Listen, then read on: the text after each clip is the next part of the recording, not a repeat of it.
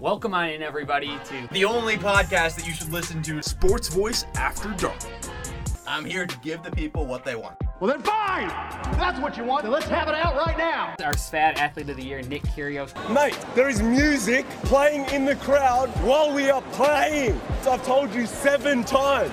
I mean, I do have to appreciate the fact that you showed up for this show with no working laptops and eating out of a box of leftover pizza.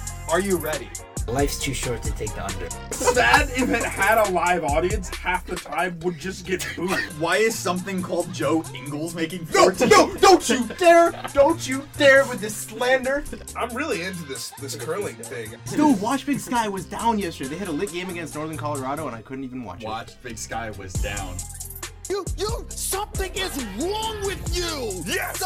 It I'll doesn't tell make you any what's sense. Wrong with you. Draft your ideal N B A starting five based on twenty heroes that are slated to appear in the new Infinity War movie. I think that you have to find a LeBron James in this draft. And I think clearly that is Black Panther. He's got the quickness. He's got the speed. You talk about that leadership. Thanks for watching my movies. Welcome on in, everybody, to a very special edition of Sports Voice After Dark, our first podcast in twenty nineteen, but it's an exciting one. We have our annual Super Bowl prop bets ahead of this weekend's Super Bowl. We are here to make you listeners some money, some proverbial money, of course. We do not condone gambling, of course, but we love to talk about some very fun prop bet odds every year on Sports Voice After Dark, and we have a great show ahead of you. I'm joined by Noah Kaufman, making his uh, debut talking about prop bets, right? You were yeah. not on last yeah, yeah. year. Yeah. Very avid fan of uh, odds and yeah, exactly. proverbial I would, gambling. I would, I would personally never gamble myself. Right. Never gamble real money. I would absolutely, you know, that's just, first of all, illegal. Although maybe kind of not illegal anymore. Who knows what the state of the law. Ongoing, sure, yeah. Anyways, but I would never condone that. But odds are certainly interesting to talk about, Zach. I would have to agree with you on that. Correct. And of course, making his fad debut, Mister Eli Karp. Eli, a big first episode. A lot of pressure on you to make these listeners some uh, proverbial money. Are you ready? I guess. It's going to have to be, right? You got to dial it in now. Yeah, we have a full three pages of, uh, or full two pages of prop bets. We're going to keep finding some for you along the way and just, you know, really cover all of our bases. Make sure we're not leaving anything out. We've got some entertainment. We've got some just extremely random ones, some offense, some defense. We're going to cover it all on this episode. But first, guys, I feel compelled, since this is the first time we've talked to uh, the the listeners in over a month, let's talk a little bit about how we got here. Rams, Patriots. We kind of didn't cover the N F L playoffs at all, so let's just start. Are, are you? Are we surprised to see these teams? I'll, I'll start with you, Noah. Is this was it heading toward Rams, Patriots all along, or... Well, first of all, given that the first round never happened, as far as I can remember. What um, did happen, though? It, no, no, no. It, it, as far as I can recall, as far as I can recall, there was no first round this year. They just canceled it. So, given that, the teams of the bye had a had a, had a, had silly significant advantage, even even though they didn't have the advantage of playing one less game. You know, they still had the advantage of of uh, of. Um, I don't know what advantage they would have had if there was no first round. I don't know where I, I was know. going with this. I know the really, Bears, really the Bears lost. I the know Bears that. did not lose because there was no first round, as I was saying. I know before. Eli was Eli witnessed it in person. Eli, um, you didn't actually see that. It was a fever dream that you shared with What was Sam that? What was it like? Just like sitting in the stadium and watching the air just get sucked out of all those Bears fans. Oh, well, I've never seen. Well, the air was sucked out until they left the stadium, and it was all let back in when they just decided to go full blown profanity against. Uh, one person I, I had to say was reminiscent of pro- reminiscent of probably what Blair Walsh went through a few a few years ago. Similar. Mm-hmm. Zach, I'm sure Zach loved that one as well. You know, when your team doesn't make the playoffs for two straight years, it's the little victories. You know, living in Chicago, just not having to deal with Bears fans for the rest of the playoffs. I've been pretty lucky. I'm a senior here. They've been pretty bad for the three years I was here leading up to it. So this year, I got a taste of uh, my own medicine as someone who's grown yeah. up. They were also success. bad for the five years before that, so, in fairness, you know. The twenty thirteen, they made the playoffs at least, but nothing really happened, so. Vincent twenty ten said that the Bears were actually decent, and uh, it all went away again very right. quickly. Cody Parkey. As much as I hate to say it as a Packers fan, the Bears' future is looking bright. So well, we won't yeah, harp on we won't harp right. on the Bears because, of course, they are not in the Super Bowl this weekend. Uh, the Dallas Cowboys, we saw them beat Seattle week one, then head into Los Angeles. Rams took care of business Got there. Run. Yeah. Yeah. I mean, it was it was a relatively close score, I think, but anybody watching that game knew that the Rams had it all the way. I mean, the Cowboys just came out. Look, Jason Garrett has never outcoached anybody in his career. Not going to start with Sean McVay. It just looked from the first kick like the Rams had the Cowboys' number and just kind of dominated that game in a way that they haven't dominated many this season. And it's kind of been the theme of their of their postseason to me, is they've really done it more defensively than they have in the past. The way they stopped the Saints, I mean, first of all, we'll, we'll get into this, I'm sure, but the, part of the way they stopped the Saints was, of course, the, the missed pass interference call. But the reason the Saints only had twenty points at the end of that game was because the Rams went from allowing the Saints to score thirteen in the first seven minutes, in the last fifty-three minutes only let up seven points. Their defense buckled down and got the job done. Not necessarily forcing turnovers, not necessarily doing creating crazy havoc plays that they kind of relied on through most of the rest of the season, but really buckled down and getting stops when they needed to against one of the best offenses in the league. Yeah, one thing on the Cowboys, and again, I'm going to keep it short because I can't stomach talking much about the Cowboys, but what is what what's going on with their offensive staff to me is fascinating. Their litany of backup quarterbacks over the last few years have somehow made it onto full-time jobs. Kellen Moore is now the offensive coordinator, and the famed John Kitna, now the Q B Kellen coach. Moore is the offensive coordinator for the Cowboys? Yes. Isn't he like twenty-eight years old? Yes, and he literally started he two, just... three games for them. That's insane. What what is Jason Garrett? I know Scott Linehan took a lot of I think heat. He's just a bad coach. Oh, I he does nothing. He does nothing. He claps. He claps. I don't, man. I you know what? Their defense was really good this year, and they have a bunch of great defensive coaches. It was I mean, Chris Richard. When yeah, you Chris have the Richard. best, Chris Richard is great, but when you have the best defo- defensive coordinator, arguably in the game, I mean, Rod Marinelli's been doing it for twenty years. He knows exactly what he's doing. He knows how to manipulate like the players. He knows how to get everything going. I mean, when you have bright young assistants like Richard underneath a guy like Marinelli, Garrett just lets those guys kind of do whatever, and then he just kind of lets the offense do whatever. And the offense just wasn't good enough down the stretch this year. Eli, if I made a list of most impactful players in the N F C that could swing a football game one way or another, how far down would C J Anderson have been on that list heading into the playoffs for you? Um, well, I guess going with the theme of things, he'd be like below a Big Mac on the value menu, um, considering that's where a lot of the attention has come from his uh, his media covered thickness. Yeah, it depends how early you would have asked me, Zach, because if you asked me a full week before the playoffs, well, C J Anderson wasn't on an N F C team, so I wouldn't have put him anywhere on the list. There you go.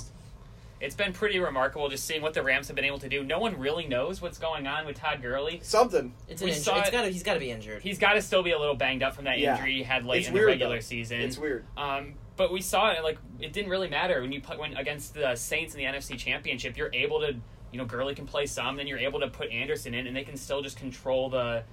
They can control the game, which is what they did for a lot of that second half against the Saints. The first half, they looked just completely shook by the crowd in the Superdome. They couldn't get their snap counts right. Jared Goff, his helmet was breaking, his microphone in his helmet. And then they really just turned it turned it on. Credit the defense. Yeah, they had to give him Sean Mannion's helmet. Exa- yeah. yeah. So the next person on the offensive staff of the Cowboys, John Mannion. Oh, maybe. Who knows? Yeah. You heard it here first.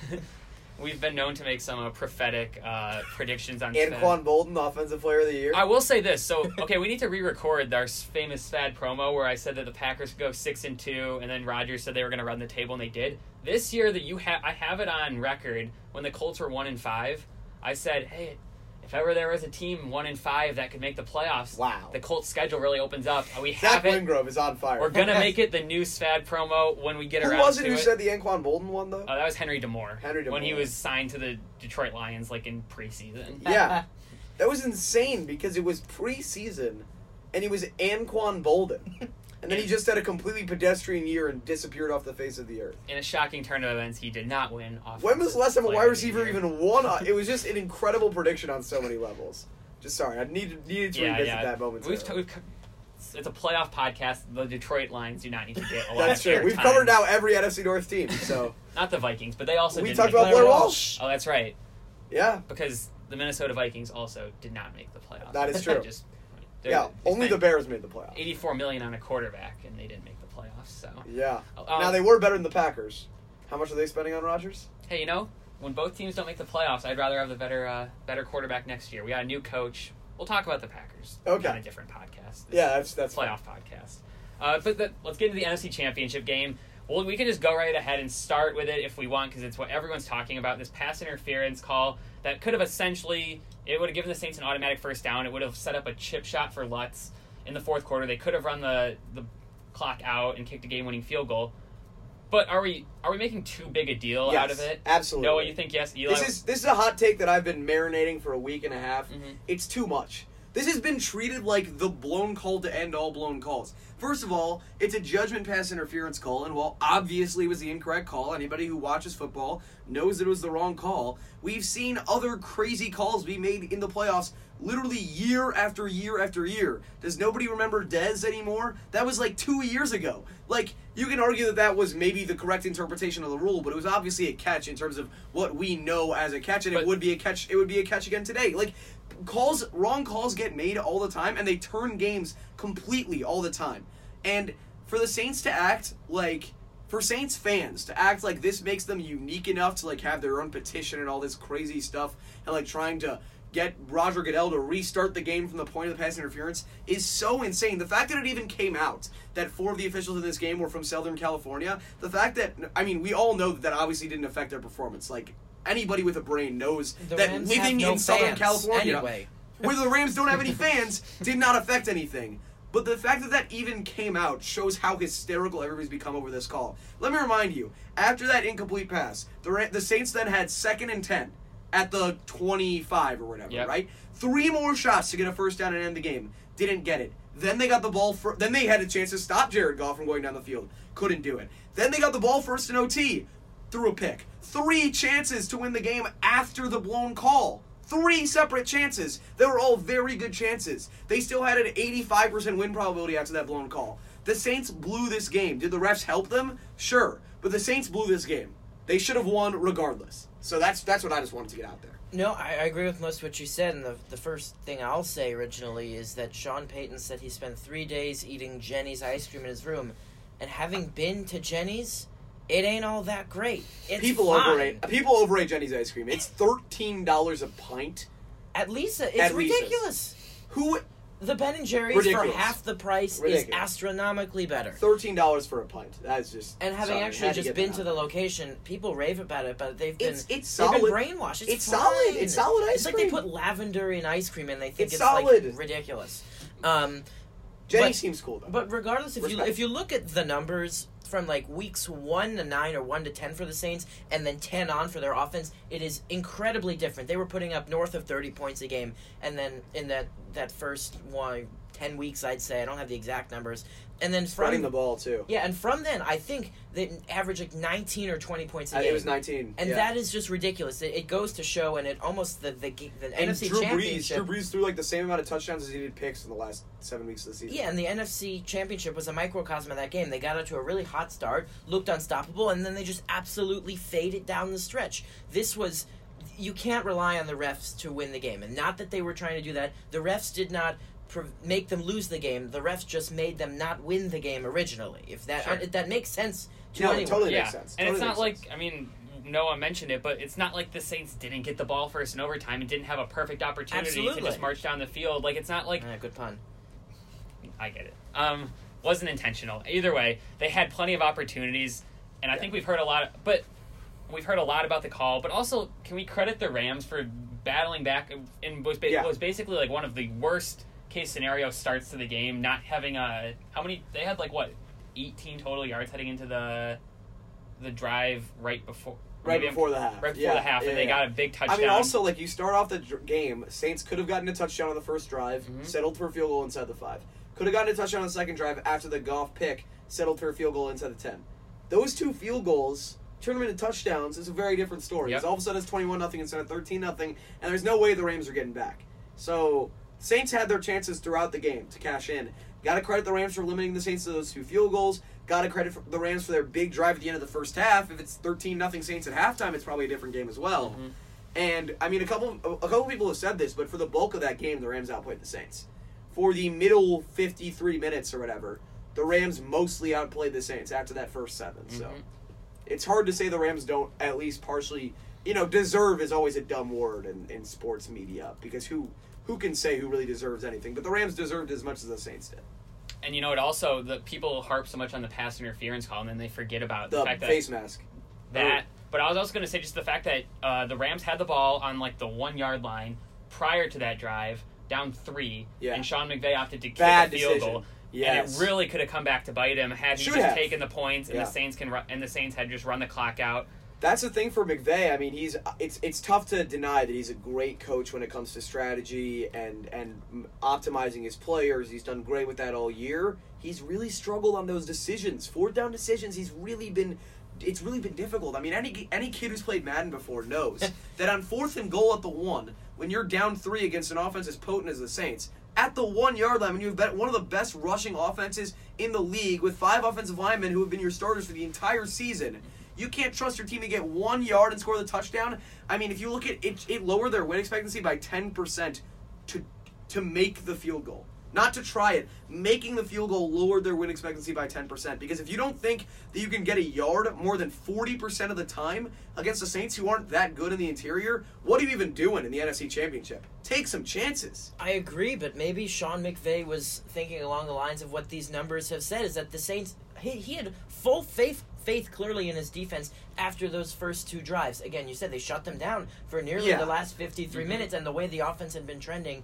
you know, first half of the year to second. I'm not going to say it wasn't the right, it was the wrong call, because it probably was the wrong call. But the thing is, Breeze has always been better in these two-minute drill situations, though. But He's the reason they get the reason they get down, they got down that far, and even put themselves in field goal range is because of an underthrown ball to Ted Ginn, where the Rams, uh, I forgot who what, who the corner was, but made a really bad play yeah. going after it, fielding yeah. it like it was a punt and just allowed Ted Ginn to go up and get it. If they don't have that, the Rams D, I, I kind of agree with Eli. They were playing really well. I'm not, I still kind of... The thing is, leave. if you trust your defense, though, you leave them the ball at the one there. And all, and you, you still have time to get the ball back because there's still three minutes left when you choose to kick the field goal. If the ball's at the one and you're down three, and you're down three, you got to expect you're going to get the ball back with pretty good field position there. If you trust your, if you truly trust your defense, which you should, so that, I, I think you can go both ways with that, you know. But I hear what you're saying. And then after the Breeze uh, interception in overtime, the Rams' offense doesn't really get anything going, and Greg Zuerlein just comes in yeah. and saves the day, makes a field goal that would have looked good from what, like seventy yards out. I wish He's that was had- on S N F because S N F. Has yeah. the whole apex tracker, He's which is where distance. It would have been good from. That would have been a fun number to see pop up on. Yeah. So the Rams, when Fisher when Fisher was coaching, he had oh, Zuerlein please, try. No, no, no. he had no. Zuerlein try sixty-six, sixty-seven, and seventy-yard field goals in the course of one season. And he had the distance on two out of the three. Just missed but the, was wide. Yeah, on the seventy-yarder. On the seventy-yarder. Janikowski special. Mm. Yeah, on the seventy-yarder, it was deep enough. It was just wide to the right. Now Janikowski. But he has, I mean, Zuerlein can hit from that. Yeah. yeah. Zuerlein can hit from seventy-five, though. I mean, the dude has an incredible leg. So, to summarize, the Rams take advantage of some yeah. missed opportunities by the Saints down the stretch, really down after, you know, they don't convert on those first two drives of the game and settle for six points. The Rams control most of the game. They win the N F C. And then facing them a familiar foe that we've talked about for the last two S V A D Super Bowl prop bets, the New England Patriots, who, I mean, just kind of did their thing all year. Looked really good some weeks, looked really, really bad in others. Again, long- I think it's kind of understating it to say they did their thing. Like, they looked awful. This team had some they bad They did their thing losses. In the playoffs, though. You they lose, turned it on. Of course, of course. But you lose by double digits to the Lions. That's every year. You lose to the... That's, but they, they every year they have like the week, week five. No, last like year... Week five. No, but, it, but, but in week ten, they lost to the Dolphins on that crazy play, but they were close with the Dolphins all the way. They had bad losses throughout the entire season. Trust me, my mom's a, Miami. my mom's a Patriots yeah. fan. My mom's a Patriots fan, Ugh, and she was right. more worried. I, it's kind of cool for me. I got to go to the Atlanta, the Super Bowl against Atlanta.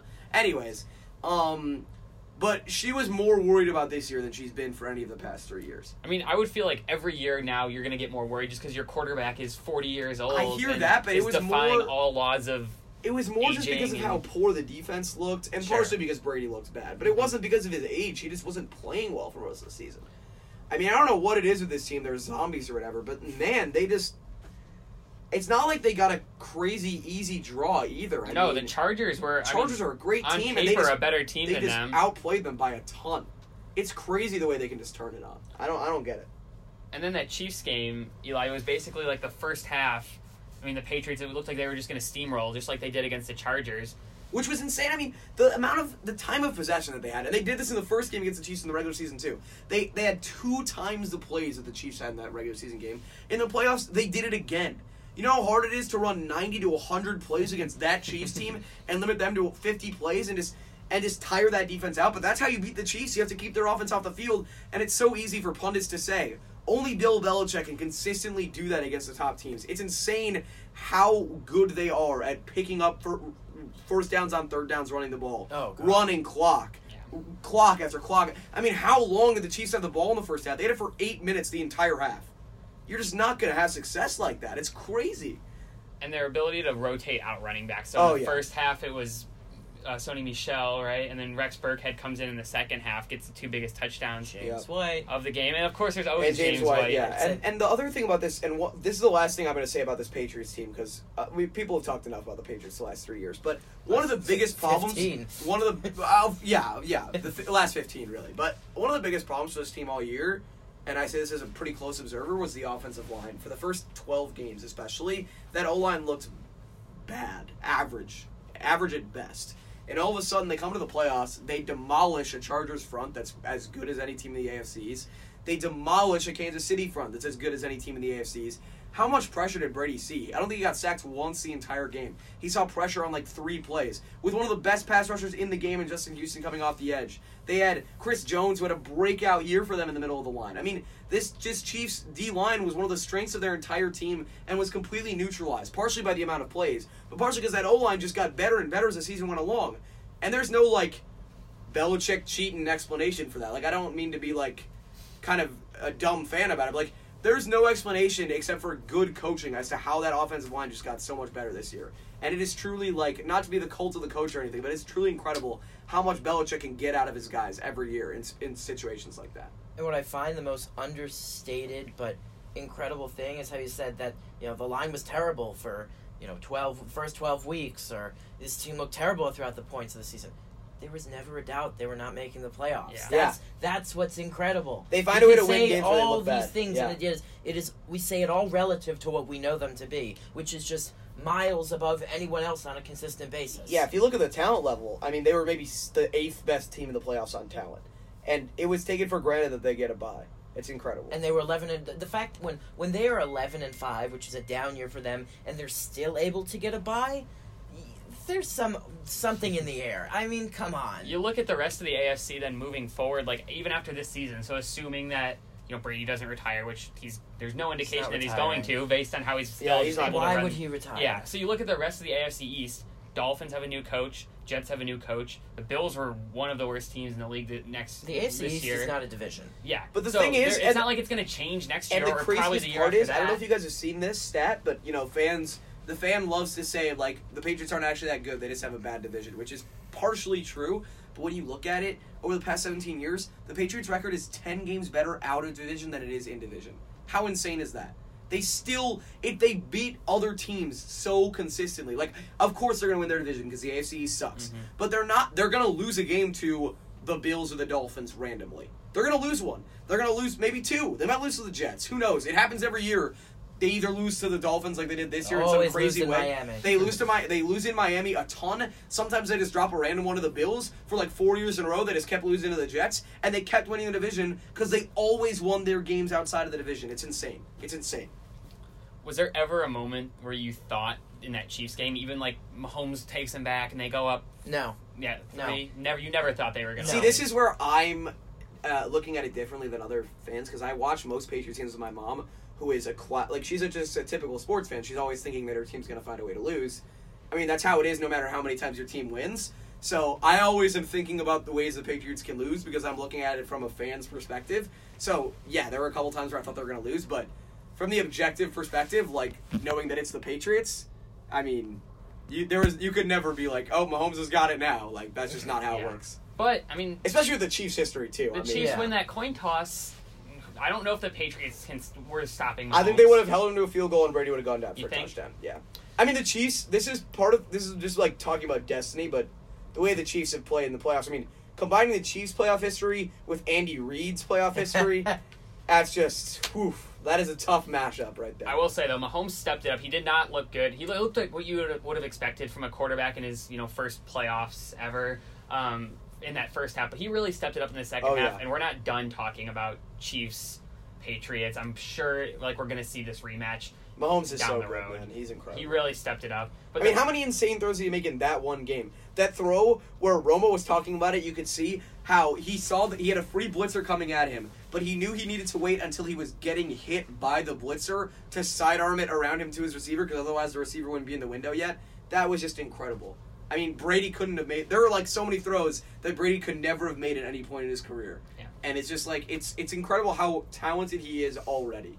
At this point, it's it, and like the level of foresight he has is just tremendous. Yeah. One final note, somewhat unrelated. We always talk about the Bill Parcells coaching tree, the Belichick coaching tree, the the the, the, the coaching blossoming tree. coaching tree right now. It's the even best though one. he even though he can't, he Andy Reid can't seem to win it. His his coaching tree is is he's growing. Got the number one coaching. Yeah, tree. You got Matt Nagy, yeah. uh, Doug Peterson. Yeah. What other names are there? Help me out. There's a hey, Mike Kafka. Mike Kafka. Kafka. Northwestern grad. He's probably poised to get a job yeah. pretty soon based on just what the Chiefs... He was a running backs coach, now elevated to offensive coordinator. But every year, it seems like the Chiefs lose their starting running back and then just yeah. doesn't matter. So I think he's the next person. Kafka, Northwestern alum, gets elevated to uh, offensive coordinator. And I think we're looking at Mike Kafka as a head coach in four years.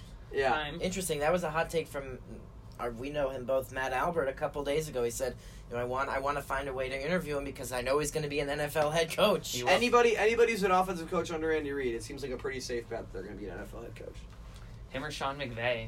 We'll see. McVay yeah, had a pretty good offseason, too. We'll see how the coaching tree goes for McVay. Yeah. We'll see. Uh, so, and we'll get into the, the Patriots, that final drive, because it's going to play into some of these prop bets. But the third down conversions was absolutely incredible. Third and ten every time. And it's gonna it's gonna come up. We have we found the prop. I think it's a good best bet. So now let's move into these prop bets. This will be our this will be our way of previewing the Super Bowl. We're going to mix in some analysis, hopefully to to back up our decisions with some of these props.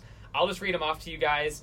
And uh, we'll we'll get we'll get your analysis, and we'll try to come to a consensus uh, at the end on some of our favorite, some of our best bets that we would recommend if you're interested in gambling, um, throwing some proverbial some proverbial money on. Yeah. Let's uh so, okay. Let's start. I guess no, we're gonna get to the game line later. The game line is interesting, but let's start with just the hard, the cold hard analysis of the coin toss, heads or tails. We talk about it every year. Uh, both minus one oh five. So no real consensus. I know last year, guys, there was it had been six straight years before uh, uh, heads was called. So it was extremely uh, due, if you believe in uh, the law of being due, which I know uh, last year when we went on this, um, Amit Malik and Josh Burton and Austin Miller, we all believed. How, what are we feeling, heads or tails? So the thing, if you're if you're looking at the coin toss, um, the Patriots always call heads. Matt Slater, who is the Patriots captain, special teams leader. And he calls heads every single time. And they get to call it, right? They the will get team. to call it. They are the away team. So, Matt Slater has won the two most important coin tosses of his lifetime, which was overtime in the Super Bowl two years ago and overtime in two weeks ago's A F C Championship game. But the thing is, the Patriots, they don't always win those other coin tosses. So, the question is, do you think that Matt Slater is going to win the, reg- the, the pregame coin toss, or do you think that he's going to win the overtime coin toss? And I think he's going to win the overtime coin toss. So I'm betting that this that the pregame coin toss is going to be tails, because I think the Patriots lose that toss. You know, it's, it's a lot more analysis than I thought was going into this. Lots of analysis. Um, I was just going to say it seems like a heads kind of day. So there's my minus one oh five. There you go. Let's of course, you should not bet on a coin toss when you're getting a vig. I just want to let that I want to put that out there. It is bad gambling practice to bet on a coin toss, which by definition is a fifty-fifty bet with a vig on it. It doesn't make sense to do it, and you should not. And people are still going to do it, and Absolutely. That's why they do it. Thousands. Um, so we can... I'm going to pivot away a little bit. There's also a... Um, the prop. If you want to... If you're really confident about the Patriots, say, calling heads and winning the coin toss, the odds on uh, first team to score... Yeah, that's that's really interesting. Because if you believe the Patriots love to take the ball when they score...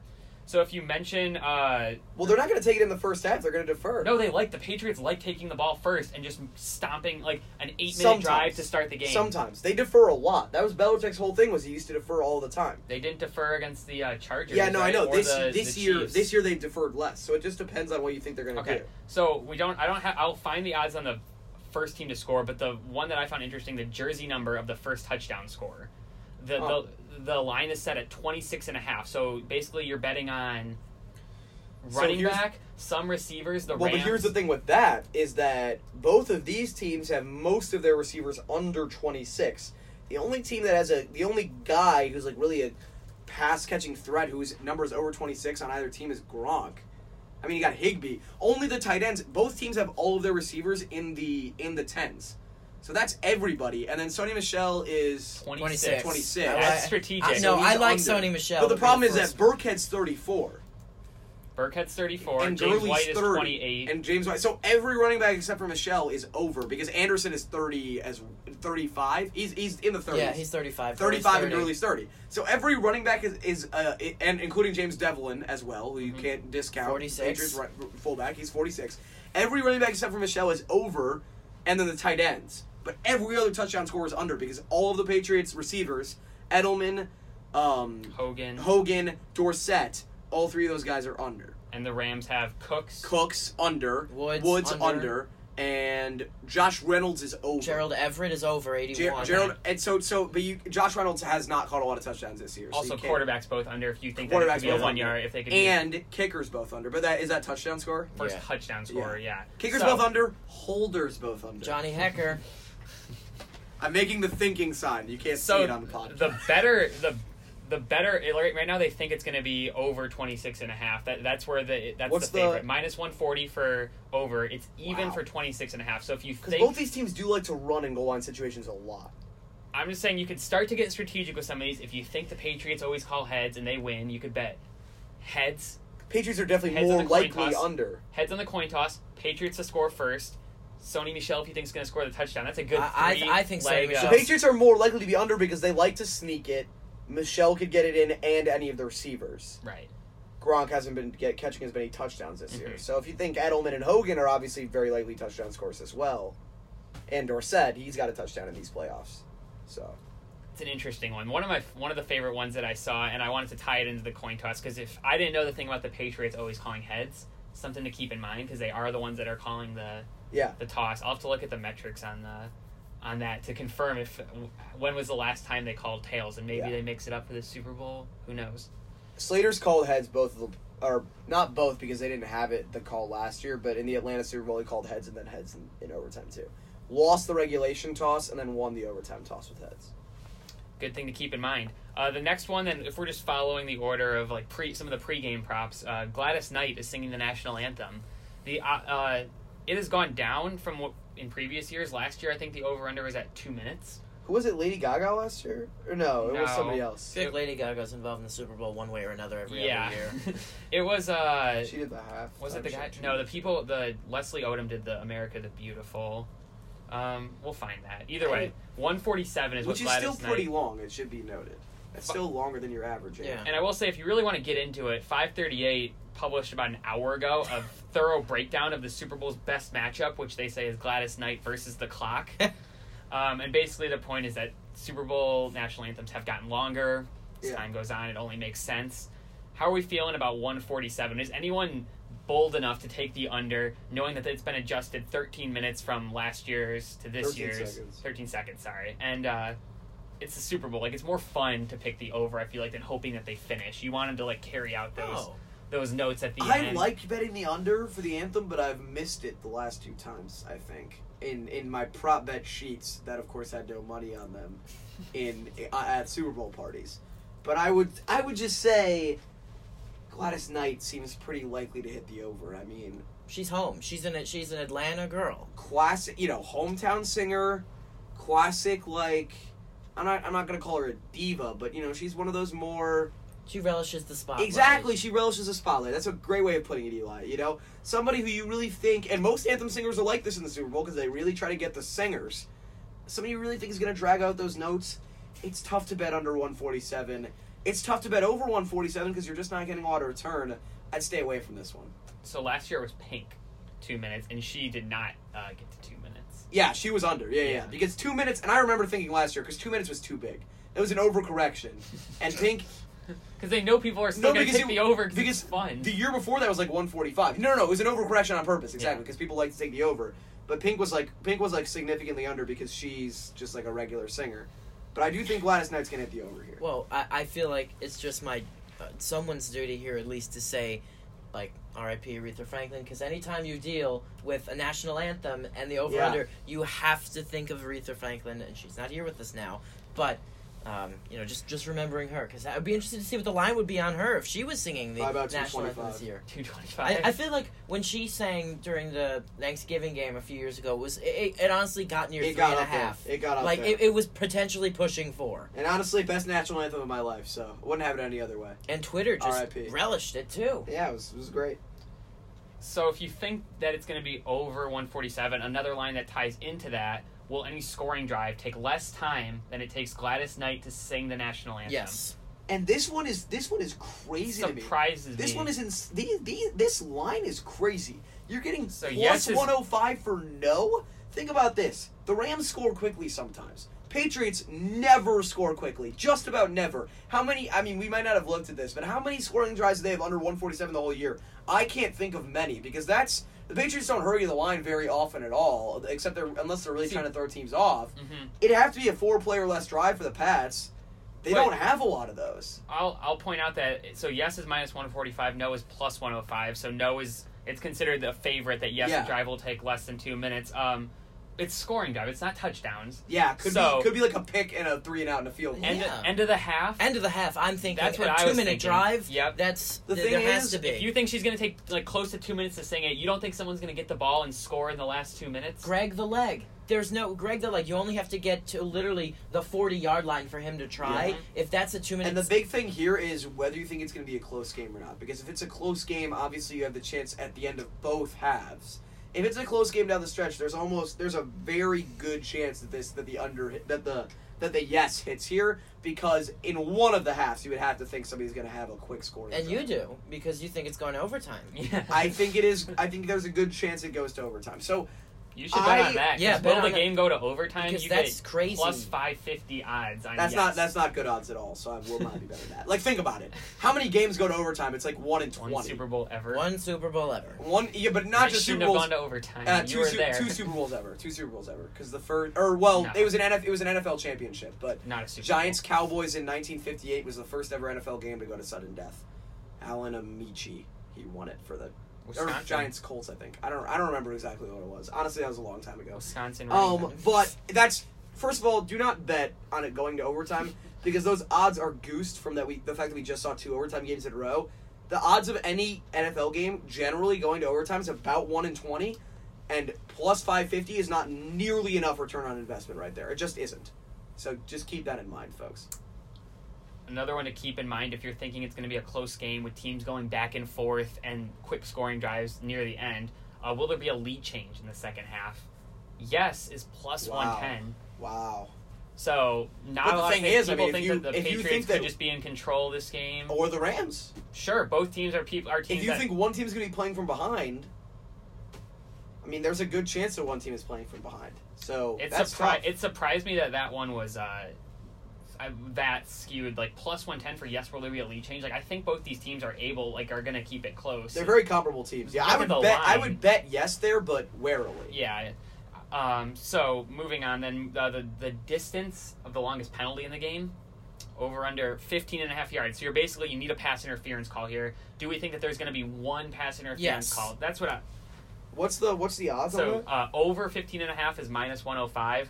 Under oh. fifteen and a half is minus one thirty-five. They're both minus. Yeah, so you I mean, don't... yeah, because because any any crazy prop bet, by the way, this is just kind of a s- simple gambling lesson for you guys, is going to have a pretty big vig for listeners, I mean. Like, any any prop bet that's more advanced than just a basic prop bet is always going to have the median at minus one twenty, because they want a big vig for a big return on investment in case anybody has, like, an inside edge. Because it's much easier to have an inside edge on a on a random prop bet where you might know Gladys Knight or something like that, as opposed to just a regular bet. One of the props they don't want was, to get beat by that. One of the props was, will a fan run on the field? Yeah. And I was like, so people have talked about that. But theoretically, if you're at the Super the prob- Bowl, the problem with that is that they cap those bets. I was gonna say you'd so, have to make it enough where you could pay for your bail exactly. to get out of jail. Also, you would miss the Super Bowl, so that's true. Rough. But you could make your money back for the ticket and go to the next. Also, Super like Bowl. Uh, they probably wouldn't. I don't know how they're thing. categorizing fanning, fans rushing on the field, because after every Super Bowl, fans get on the field. Those fans just happen to be the. I think they mean it. I think there's there's uh, stipulations. It has to be during, the, during on, the game. Yeah,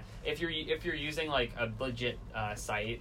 Like, we got a lot of these odds from Bovada dot com. Yeah. Um, they have stipulations. Like, someone gets the final say at where they cut it off. Either way, it's not one that we're going to uh, dive. That penalty one, you got to lean over, but that's tough because there's not a ton of, of deep pass interference calls. The, the reason that you would want to bet it is because Brandon Cooks is the king of pass interference. He earns a lot of pass interference penalties. But the Patriots don't commit a ton of them, so you never know. I, I it's a tough bet either way, I think. But... Patriots only committed six pass interference penalties all year. After what happened two weeks ago, are they going to be That's more or less likely to swallow the whistle? I think more likely to swallow the whistle. This is kind of counterintuitive, but based on what I know about refs, like, a lot of refs kind of overreact the other way to stuff like that. As a ref personally, and obviously a much smaller scale, but like whenever whenever you want to... I am when, But but whenever you... The, the, the common thing that everybody talks about is the makeup call, the quote-unquote makeup call. Even though this isn't a traditional makeup call, you want to be really careful as a ref to avoid overcorrecting the other way. So what a lot of refs will do is they'll overcorrect back the same way to avoid it looking like it's a makeup call. That's kind of galaxy brain for you, but hmm. that does happen in a lot of in a lot of settings like this. Good to know. Good to keep in mind, especially if you're a listener uh, playing in a Northwestern intramural basketball game and Noah Kaufman is your referee. Yeah, he's going to do a reverse makeup call. I don't do reverse makeup calls. I'm too good of a ref for that, but I know my colleagues sure. do. Wink, wink. Ki- I am yeah, kidding. Yeah. I am kidding. I don't do reverse makeup calls. He says, "Okay." um, moving on. How many L A Rams players will have a rush attempt? Over under five. So, so high. You break this down. You got Gurley. Anderson. You got Anderson. Goff. Goff. Guaranteed. But they always love an end around. You're sure. always going to get an Reynolds on question, an end around. The question is, is Goff a guaranteed rushing attempt? Because this isn't college. So right. don't count as rushing mm-hmm. attempts. Patriots do a pretty good job of containing quarterbacks. Goff isn't that mobile. If there's not a sneak... There's no guarantee Will there be that one he's play where he I rolls out, I, doesn't see anything down the field, and picks up two yards? I, I think, think there has not, to be. But not always, though. I don't think it's a guarantee. I think in the course of a game, especially when and he I gets think, jittery in his first Super Bowl, he's going to just tuck it and run at least once. And at then the thing, once. But the thing is, even still, to hit an over, you need three different receivers on end rounds. That's probably... There's no way. A fake. Or a fake, Johnny, yeah. it, You need Hacker. But I just don't think... Unless they're counting team rushes as a player, which is a knee. No, that's that doesn't... Count. I don't... I, I would have a lot of trouble betting the over here. I mean, I wouldn't want to bet the under either because these odds aren't great, plus one sixty and minus two thirty. But over five means you're basically hoping for a push. I mean, six players getting a rushing attempt is possible, but like... I'm trying to see how many Rams uh, got a rushing attempt. One, two, three... Okay, so five, because Reynolds and uh, Robert Woods each got each had an end around. Robert Woods had two. Yeah. So if you think that plus Hecker, they run a fake to Hecker and he doesn't throw it. The thing is, like, the Patriots are also going to be ready for fakes. Like, they're one of the best special teams teams in the... That's another thing I want to talk about in the Saints-Rams game, just momentarily going back. That was one of, that was the worst coaching moment of the year from Sean Payton, in my opinion. You're up thirteen nothing. Rams have fourth down inside of their own forty. How is not the first thing that comes to your mind, oh, they might fake it here? The team that fakes more than any other team in the game is down thirteen points in the N F C Championship. How are you not thinking as a coach, we have to avoid the fake? Instead, the Saints were caught completely flat-footed. To me, I mean, that's partially on the special teams coach, but in that big of a game, as the head coach, you got to be like, guys, we can't let them get a fake off here. You don't even have to set up for a return at that point. Like, you don't want to play it too safe, obviously. But if I'm Sean Payton and I'm up thirteen against the Rams, you got to be thinking they're going to fake the punt. I mean, right? I, I watching the game, and obviously I have no way to verify this, but watching the game, I was like, oh, this is a great time for a fake. Mm-hmm. Everybody was thinking that because that's what the Rams do. I, do, I did not get that at all. But I think Belichick will be much more prepared for fakes at any point in the game. That's what he does best. He's a great, great in terms of those special teams, little things. The Patriots don't get faked out a lot. Um, so I, I don't think the Patriots are going to be susceptible to those. Yeah, I'm I'm interested to see. These are two coaches who are who just love the trickery and just love That's true. The, the, the window dressing, even if it isn't trickery, of how much we're actually of, of how much we're actually how much trickery we're actually going to see in this game. Because it might cancel each other it out. It might cancel each other out, or they just might be all window dressing and they might go incredibly conventional, which would be events you know, against normal wisdom yeah. and logic with these two coaches, but Bill Belichick has basically well, shown that conventional can be trickery. Exactly. And, and, exactly. and same with Sean McVay. You expect Belichick to, to bring something, but if he doesn't bring something and he just runs the ball up the middle twenty-five yeah. times, that's almost as good. And then the media calls him a genius, whereas, you know, anyone yeah. else does that. It's not necessarily the case. We are light well, years ahead, right? We're playing four D chess right now on S P A D. Like, you know, here's are... I mean, here's a stat for you. I mean, this this just kind of shows how far Belichick is kind of separated from other coaches. Patriots' second highest amount of eight-man boxes run into this year was the Patriots. First was the Seahawks, who, of course, oh, ran into did you get that just from Field Yates? A, met- a, a, a shockingly high amount of, of eight-man boxes. Mm-hmm. But, yes, I did get it from Field Yates. But it's just like the Patriots get it to work, though. Like, any other team that ran that much in eight-man boxes would be castigated. The Seahawks were destroyed this year, rightfully, because their offensive play calling was awful. They just ran on first and second down all the time. Sure. But for Belichick, it worked. I don't, I don't know. I don't know what it is. So a similar one to that, uh, we both agree, I think, that it's going to be tough to get over five. Like, yeah. it, it could be a push, um, and under is the favorite at minus two thirty with that. A similar one to the Patriots, but a different uh, different concept. How many New England Patriots will have a reception? Over under seven. That's a big number. It's a like, big number, but... They spread the ball. But they, they do it's spread, that, spread the ball. They spread the, the ball question, when they're running backs. The big question there to me is...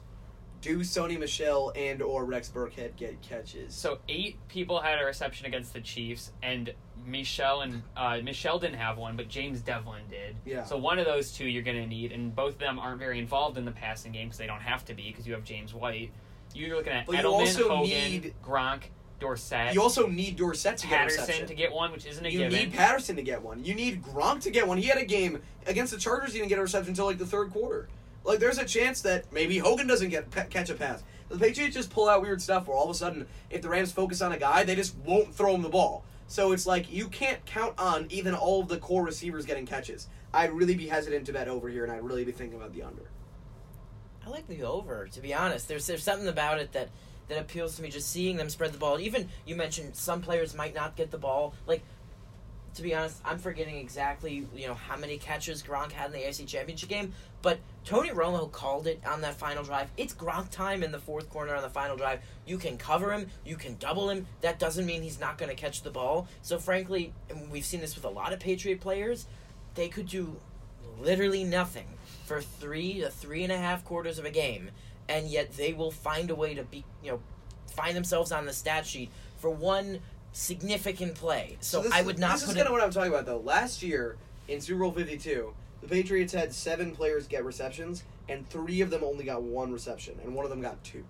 So they don't like to spread the ball in these big games. They had Amendola catch eight passes because they thought they had a mismatch there, and they exploited it. They had Hogan catch six passes, and they had Gronk catch nine. All those guys went for over one hundred yards.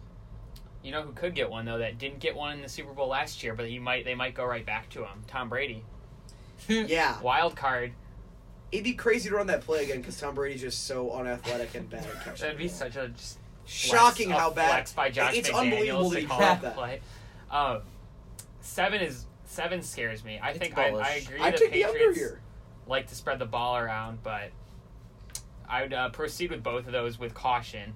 Uh, how many players will have a passing attempt? This is my favorite. Oh, with, with this team, two and a half. Uh, under is minus one oh five, over is minus one thirty-five. So people think that there's going to be at least one player, whether it be a fake, whether it be an injury. You have Edelman, you have Hecker, here's the thing you have Amendola. I mean, guys get hurt in the Super Bowl a lot. Just the just the chance doesn't. the chance of Jared Goff or Tom Brady coming out for two plays is like significant. Tom Brady adds not. to these adds to these numbers. Tom Brady I think there's will a not. Chance. Again, this goes back to me to the whole like how much trickery is there going to be? Is it really going to be trickery? Hecker is an obvious candidate.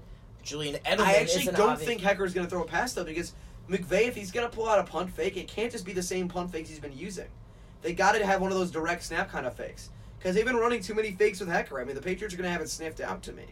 I do not think Hecker's going to throw a pass, but I've whether been wrong it's about him, a lot dumber there's things, Edelman. So. That it all depends the the mind of these coaches, whether we see a ton of trickery or whether we see none of it, and then that one instance of it that actually takes the other by surprise. Maybe it's not by surprise, but maybe they just execute it better than the defense does. But I, I actually like the over here.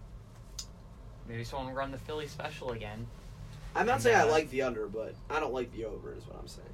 uh, in the same line as like the trickery and stuff. It's not as like a major trick play, but will there be a flea flicker attempt in the game? So the Patriots almost won that A F C Championship game a couple of plays before the Burkhead touchdown on a flea flicker. They run tons of flea They run flickers. a lot of flea flickers, and you're getting plus one fifty. So people think that there's going to be a correction. Belichick slash McDaniels slash Brady isn't going to dial that up. Yeah, it's insane to have it even that low. Plus one fifty for a play that the Patriots do at best once every other game, and a play that they did last game.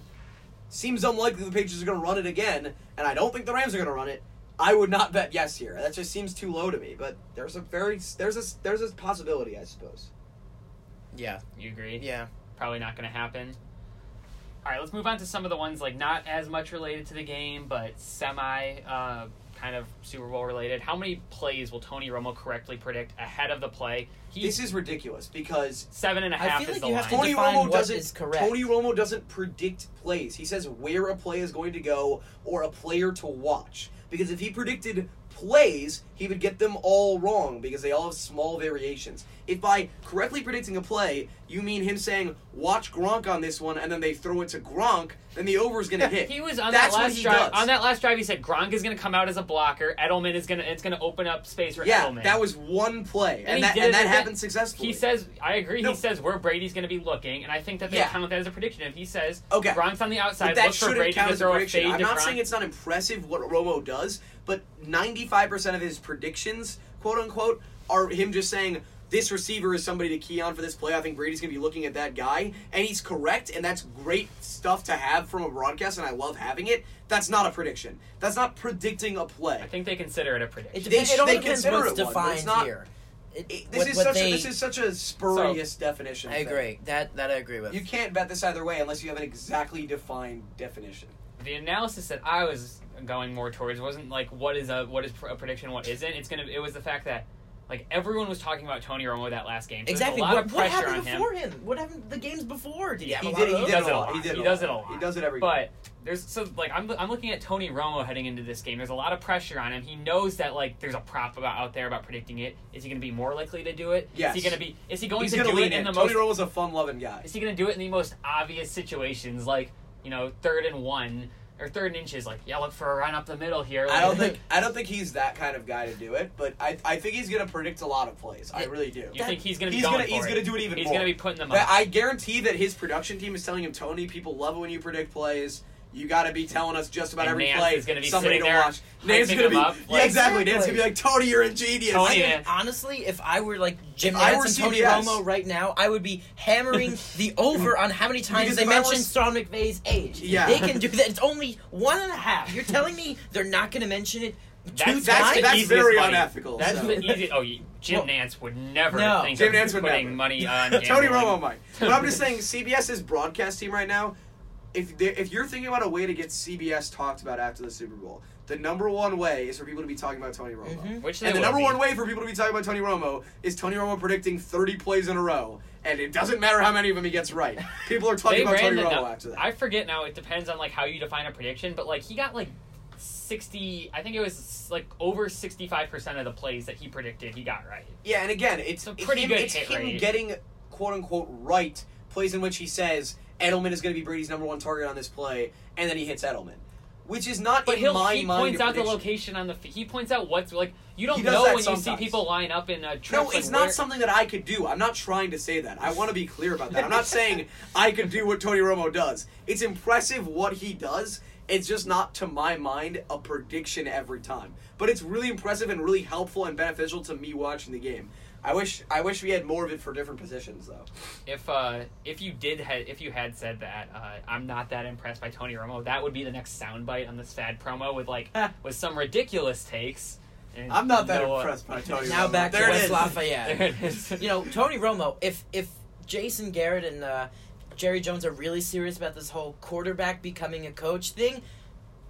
They've got Tony to find a way to, be, to learn Tony Romo would have to be insane to take a job with the Cowboys that is not the head coaching job, given how much money he's probably making at C B S right now. So that's also a prop. Where will Tony Romo be at the at start of the twenty nineteen season? Uh, at C B S. C B S. Unless he gets a head minus, coaching offer, he's staying at C B S. Minus five hundred. Next closest is playing in the N F L, plus three hundred. Ugh. You know what? Stranger things, man. They're they're desperate to not sign Kaepernick. They'll they'll give anybody another shot. We'll see. Uh, how many te- how many times Eli mentioned this? Will the broadcast mention Sean McVay's age? Over one and a half is minus two seventy. So they're expecting it. But that seems like free money. I actually love the under here. I love the under no here. Way. One time. No because, way. Are you kidding because, me? Because they've been talking about McVay's age all year. This is not a new thing. Jim Nance and Tony Romo have had eight different Rams games. They, and they've been talking about McVay's age. I think there's a decent chance. I'm not saying... I think it's about fifty-fifty. He's the youngest that, coach no. ever to make a Super Bowl, right? He's yeah, but, that's, but saying that he's the youngest coach to ever make the Super Bowl is not... is I guess that counts as it mentioning does. His age. They're and also, also going to say think, how old the age... Like, they're going to... If they say he's the youngest coach, it's going to say, like... He's yeah, this so they many, say that once, and then that's it. I if think the Rams, if the Rams win... That's all they're going to... They're going to say it at least one more time. And also, for all those those eight games you said that are on C B S... There are so many viewers out there who watch the Super Bowl yeah, who are no, never totally. watching that, mm-hmm, that totally. they're going to be mentioning it more than once, I yeah. think. And if the Rams are in position to win, even if they don't win, you know they're going to... They love to cut to McVay every other play on the sideline. You don't think that... They don't have his age underneath that, though, when they cut to him. Oh, but, but the broadcast can mention it, yeah. But not during a play. First of all, that's awful broadcasting. If they actually mention Sean McVay's age... during a clutch drive or, dur- or right before a play, that's not good broadcasting. The I just want to put that out there. The age difference between him and Belichick, him and Brady, Brady's they, eight years older than him. And they'll they'll have one graphic with McVay and Brady. So that's once, and then the first time I they show him. I don't think there's going to be another one. I don't think there's going to be another you're, one. That, you're, you're crazy. Yeah, that's that's like my lock, like minus two seventy. Yeah, I know actually, it's, that's horrible odds, but... And there's one other that I put down there later that I think will... hit over easily. So we get to the Gatorade liquid, and here's I think my favorite. This is my year-to-year favorite prop. Is it? And here's an interesting thing that I've seen. So the Bovada odds on this are very different than the Odds Shark odds on this. So Odds Shark has clear Gatorade as plus two twenty. Bovada has it at plus one sixty. Hmm. And I think the bet here is blue. Blue is a blue is a money bet right here. The Patriots, I think, are going to use blue if they use it. Um... And I think I think the Patriots have a, about about a fifty-five percent chance of winning, anybody would say. And I think by far the most likely Gatorade that the Patriots use is blue. I'm I'm hammering blue, boys. Also, hammering I think another color. another another low key one. It doesn't appear on the list that we're given here. If there's a no Gatorade option, I'm thinking about that no Gatorade option. That's Tell dumb. me you're guaranteeing that the Patriots are going to dump Gatorade for their sixth Super Bowl win. Yeah, but that's the less no fun. Gatorade. That's the less fun. So option. It's the less fun option. But if you're getting plus one thousand for no Gatorade, I'm I'm hammering that. I'm a, I'm I'm I'm gonna throw a a little bit of non-existent money on on that on that no Gatorade plus one thousand imaginary prop that I just made up.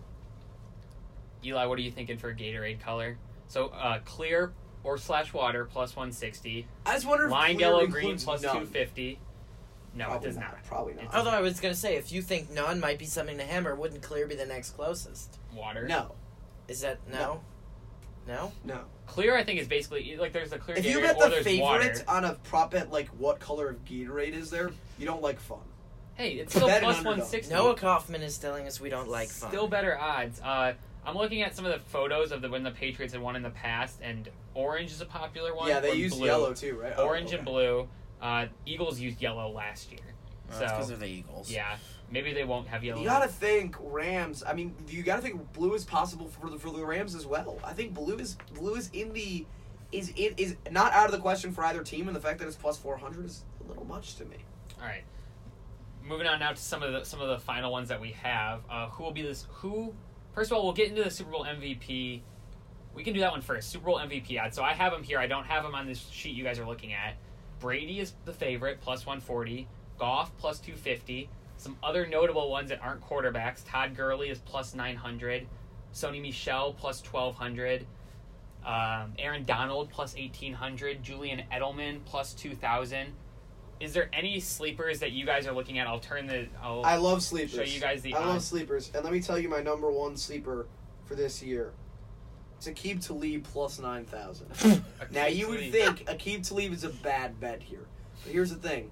Aqib Talib is a former Patriot, and you can never underestimate the storyline when it's in, when it, in terms of an M V P. If Aqib Talib makes a couple of picks and makes the game-sealing interception on Tom Brady for his second or third interception... It's hard if there's no other standouts in a low-scoring game to not give it to a guy like Talib.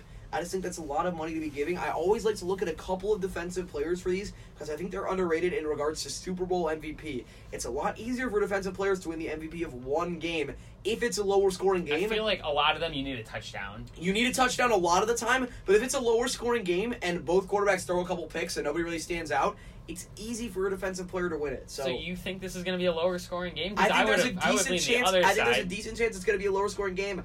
If you look at Patriots Chiefs up until the last five minutes, that I game was that game was very low scoring for those two teams. The Rams have been playing lower scoring games this whole playoffs. I think this is going to be a little bit lower than people think. I think this game's going to be in the twenties. You get a defensive touchdown, all of a sudden you're talking about a non-traditional M V P.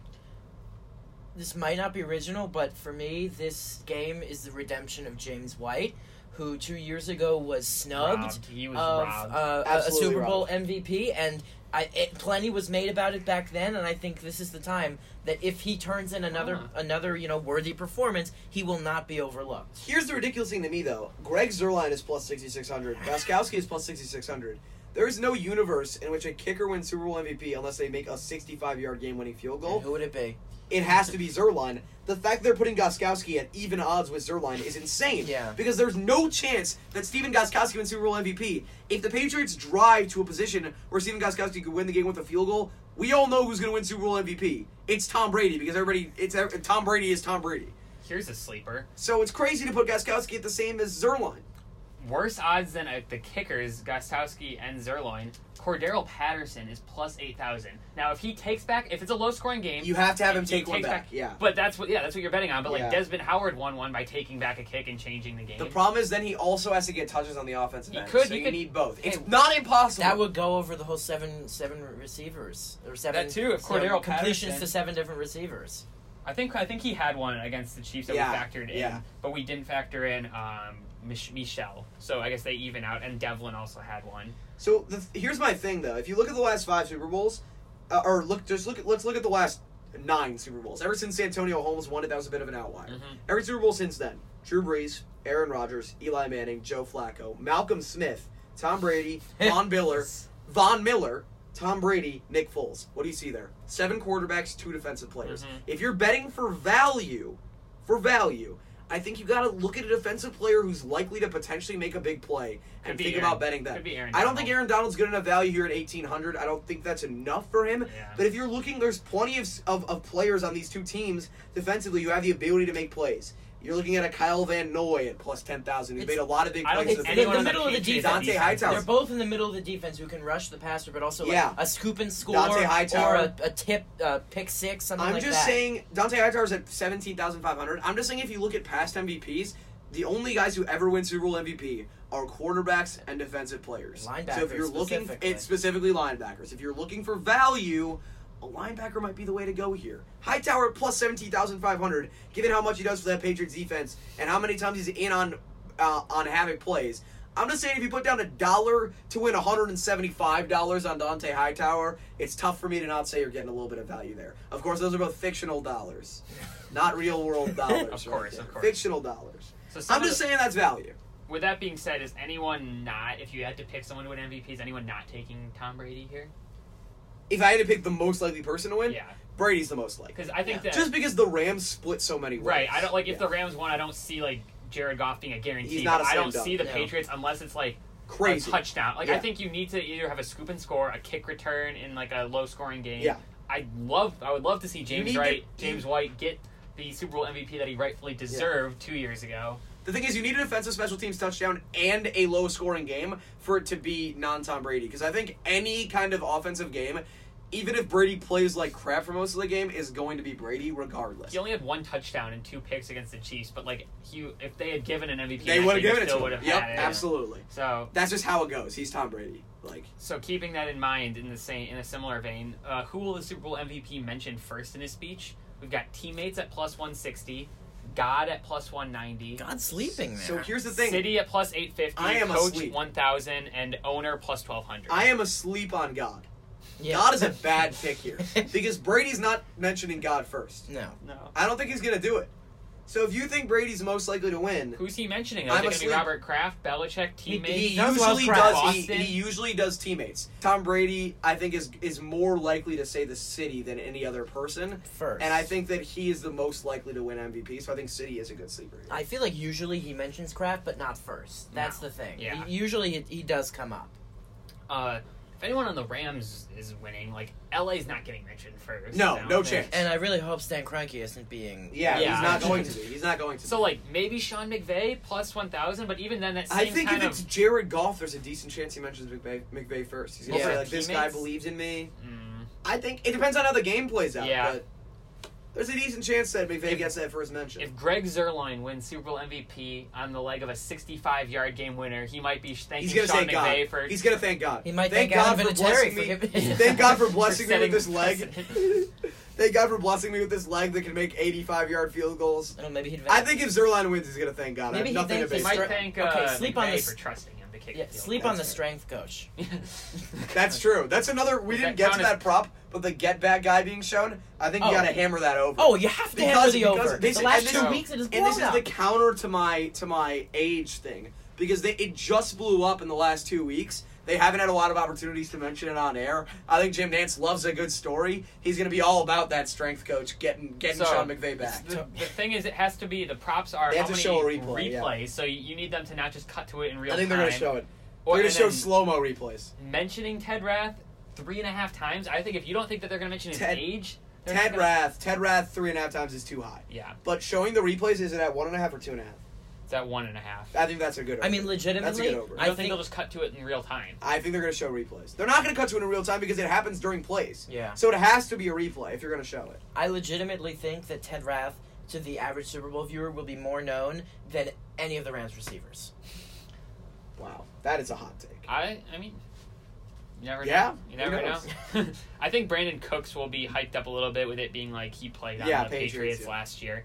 Uh, some final ones before we before we head out. Uh, highest scoring half.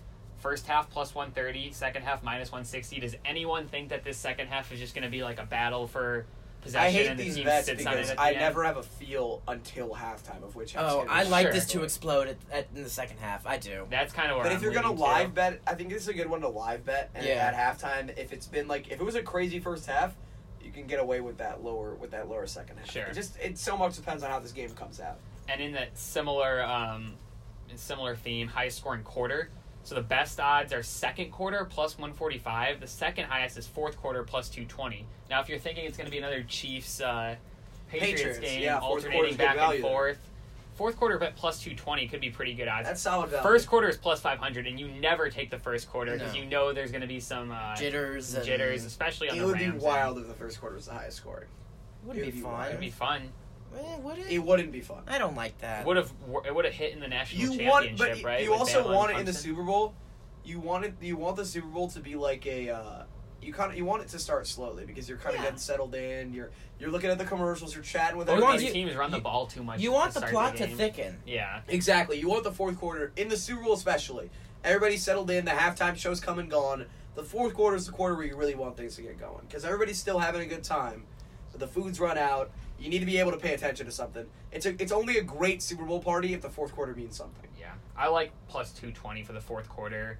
It just seems like it, it could be like, even if it's not a close game, you could get garbage time where like the Rams or the Patriots Patriot, are trying to claw Patriots, Chargers, fourth in. quarter was the highest scoring quarter. Right. Or so, if one team is yeah. way down, we've seen this before. They just come back and... I don't know what you're talking about. twenty-eight to three Yeah. Will a two-point conversion... Actually, was that even the highest scoring quarter of that game? It was nineteen nothing in the fourth. I don't know. It could be the one where Brady threw a pick six. Yeah. Oh, no, it was. It had six. Was it? In the third quarter. Because yeah, the, pa- the Falcons were still scoring, and then the Patriots And then the Patriots scored. scored. Yeah. I don't know. If only there were a way we could... Uh, yeah, if, on- if only. But we'll, there we'll get back. We'll get back to you. So. Uh, will a two-point conversion be attempted in the game? Yes. Yes, minus one ten. No, minus one twenty. So yes is... Stephen Gostkowski think, will miss an extra point. I think so. Sneaky no is a decent bet here because... Games like this tend to stay on schedule. If you don't think there's going to be a safety or anything weird like that or like a lot of field goals, and you think these teams are just going to score touchdowns at each other, there's no opportunity for a two-point conversion to be needed. So, I feel I'm not. I can't remember last year, but I'm sure it's the the aforementioned twenty-eight three comeback. Stephen Gostkowski did miss two years ago. Yes, two years ago, yeah. There was a two point conversion. Last year, was there? It was a weird score, forty-one. And no, Stephen Gostkowski didn't miss two years ago. They just went for two early. No, and he missed, missed it. Didn't he miss one earlier? No, it was twenty-eight nine, and they I think they went for two and didn't get it, but he might have missed it. I don't remember. I don't remember. Uh, Patriots missed their only P A T attempt during the game. Hmm. Yeah, so they did. And then they made two two-point conversions in a row yes. to come back and tie it. So they did miss one. Also, yeah. highest scoring quarter in that game, second quarter. Okay. Falcons yeah. put up twenty-one. That's what I thought. Desmond yeah. had three. Yeah. Pick six. Oh, that pick, pick six was in the yeah. second quarter, not the third. Okay. Yeah. So, second quarter, I mean, so that makes sense, too, why that would be have the best odds. I think last year it also could have been. And a lot of, most games, the second quarter is the highest scoring quarter. Sure. It happens more than the fourth quarter does. Another so similar. Speaking of the second quarter, will there be a score in the final two minutes of the first half? Yes, minus three fifty. Does anyone think that's that insane? Maybe that's wait, what's no? Plus two seventy five. I I'd, I'd hit that no. Does anyone think that there's absolutely. a chance that absolutely? I think there's a chance. There's a chance. Maybe I put a dollar, on, a fictional dollar on pl- minus on plus two seventy five. A monopoly dollar, you know. You know, monopoly money. I plus two seventy five. All you need is for the Patriots to drive and get stopped in midfield. It happens all the time. They, you just need a two-minute drive to fizzle, and then punts. That happens so often in the N F L. I think that's insane. Yeah, I mean... For it to be plus two seventy-five, I think it's like two-thirds to one-third. I definitely the, still think it would happen, but yeah, I guess if you're looking for value, no at plus yeah. two seventy-five. I think it's better value than yes, for sure. Oh, but... Oh, yeah. But yes could be better value there if you just think it's a guarantee. I think it was better value. Final one that we have, and then we'll ask you to give your pick on the, the line of the game and actually who's going to win the game. Uh, will a non-quarterback throw a touchdown? We, will we see a repeat of Trey Burton no. and uh, Nick Foles last year? So the, the Patriots is almost a certain no, I would say. Well, they had the Edelman play. They did have the it Edelman. Would be the Edelman, yeah. I, the, these two teams would be the teams to probably do it, but I, I don't see it happening here. Plus three fifty. You never see it happening until it does. That's also way too low. Plus, Plus three fifty, that's it? What's no? Uh, minus six hundred. I would bet, my, I'm not even joking, I would bet minus six hundred. That's good value. The Noah's chance of a non-quarterback throwing a touchdown... Noah loves his value. The, the chance of a non-quarterback throwing a touchdown are objectively less than ten percent. Which means minus six hundred is great value. All about that value. I'm just let's, saying. Let's uh, let's get into the some picks for the game. So the spread on this has been weird. So it opened like right on the Sunday after the conference championships. It was pick 'em, right? It was Rams minus one Rams initially, minus one. and then it so, immediately so. flipped to Patriots minus two. They had to know the, the public was going to come down on the Patriots. It's down to Patriots minus three now. So I'll throw it. Uh, let's throw it to Eli first. Minus three. Mm. Are you picking the Rams to cover? And then I'll, and then you can go ahead and say who you think's going to win and give a score prediction. Yeah, I don't know. I'm I'm torn on this one. Although it's for me, it's just. I think the Patriots will cover, and I just, it's, for me, hard to see them um, losing two Super Bowls in a row. That's just me, especially, you know, bitter the way... They did it in the middle of the... In the middle of the... In, in oh, yes, I, I know well, I know well, but since then, it's... I don't know, I, I feel differently about it, and also, um, with, again, more fictional money, I might have Patriots eight, Rams four on a big board, um, so in that case, it would be, not, uh, you know... The Patriots would cover in that sense. Sure. So I think uh, just if that if that scenario were to happen, okay, that yeah. makes sense. Yeah. yeah. Um, one interesting point, and it was made last year on the prop bets by Josh Burton, but you look at these Patriots Super Bowls since the three that Brady won initially, two losses to the Giants. You have a Seahawks game in which if you know they decide to run the ball, that's a loss. Yeah. You have a twenty-eight to three, an improbable comeback where if the Falcons yeah. manage the clock a little better. And you have an Eagles game where they played pretty even again, and yeah. the Eagles played better down the stretch. So it's not like this Patriots, like they've been like blowing teams and out in these Super Bowls. And here's the thing, even if you include those no. first three, they've never blown a team out in a Super Bowl. The Patriots have never won a Super Bowl by more than a score, ever. Right. So it's tough to bet on them to cover here. I I would not bet on the line Patriots minus three. You if it was minus Rams, two, I would I would not bet. If I had if I absolutely had to pick. I'd pick a push at plus ten thousand or whatever. I, I literally think the most... What if it was two and a half? What if it was two and a half? If it was two and a half, I'd pick the Patriots, because I literally think the most likely scenario is Patriots by three. They're just... I just do not think that if the Patriots win this game, the only way I can see this being a blowout is if, some for some reason, the Rams just come out firing, they've done it a couple times this year, and just blow out the Patriots somehow. I think there's a chance that that happens. I do not think that there is a legitimate chance that the Patriots just blow out the Rams. I just don't see it. Hmm.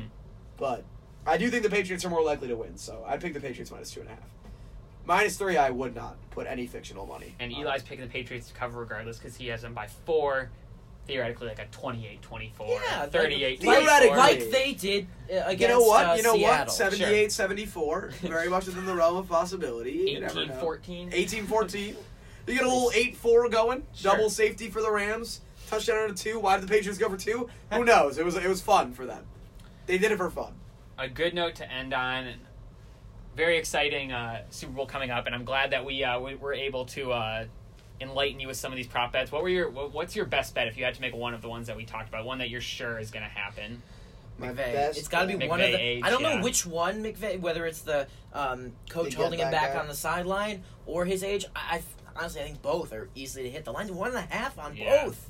That's to me seems like free money. Fake money, of course. My best bet is fake money. I don't know. My best bet is tough.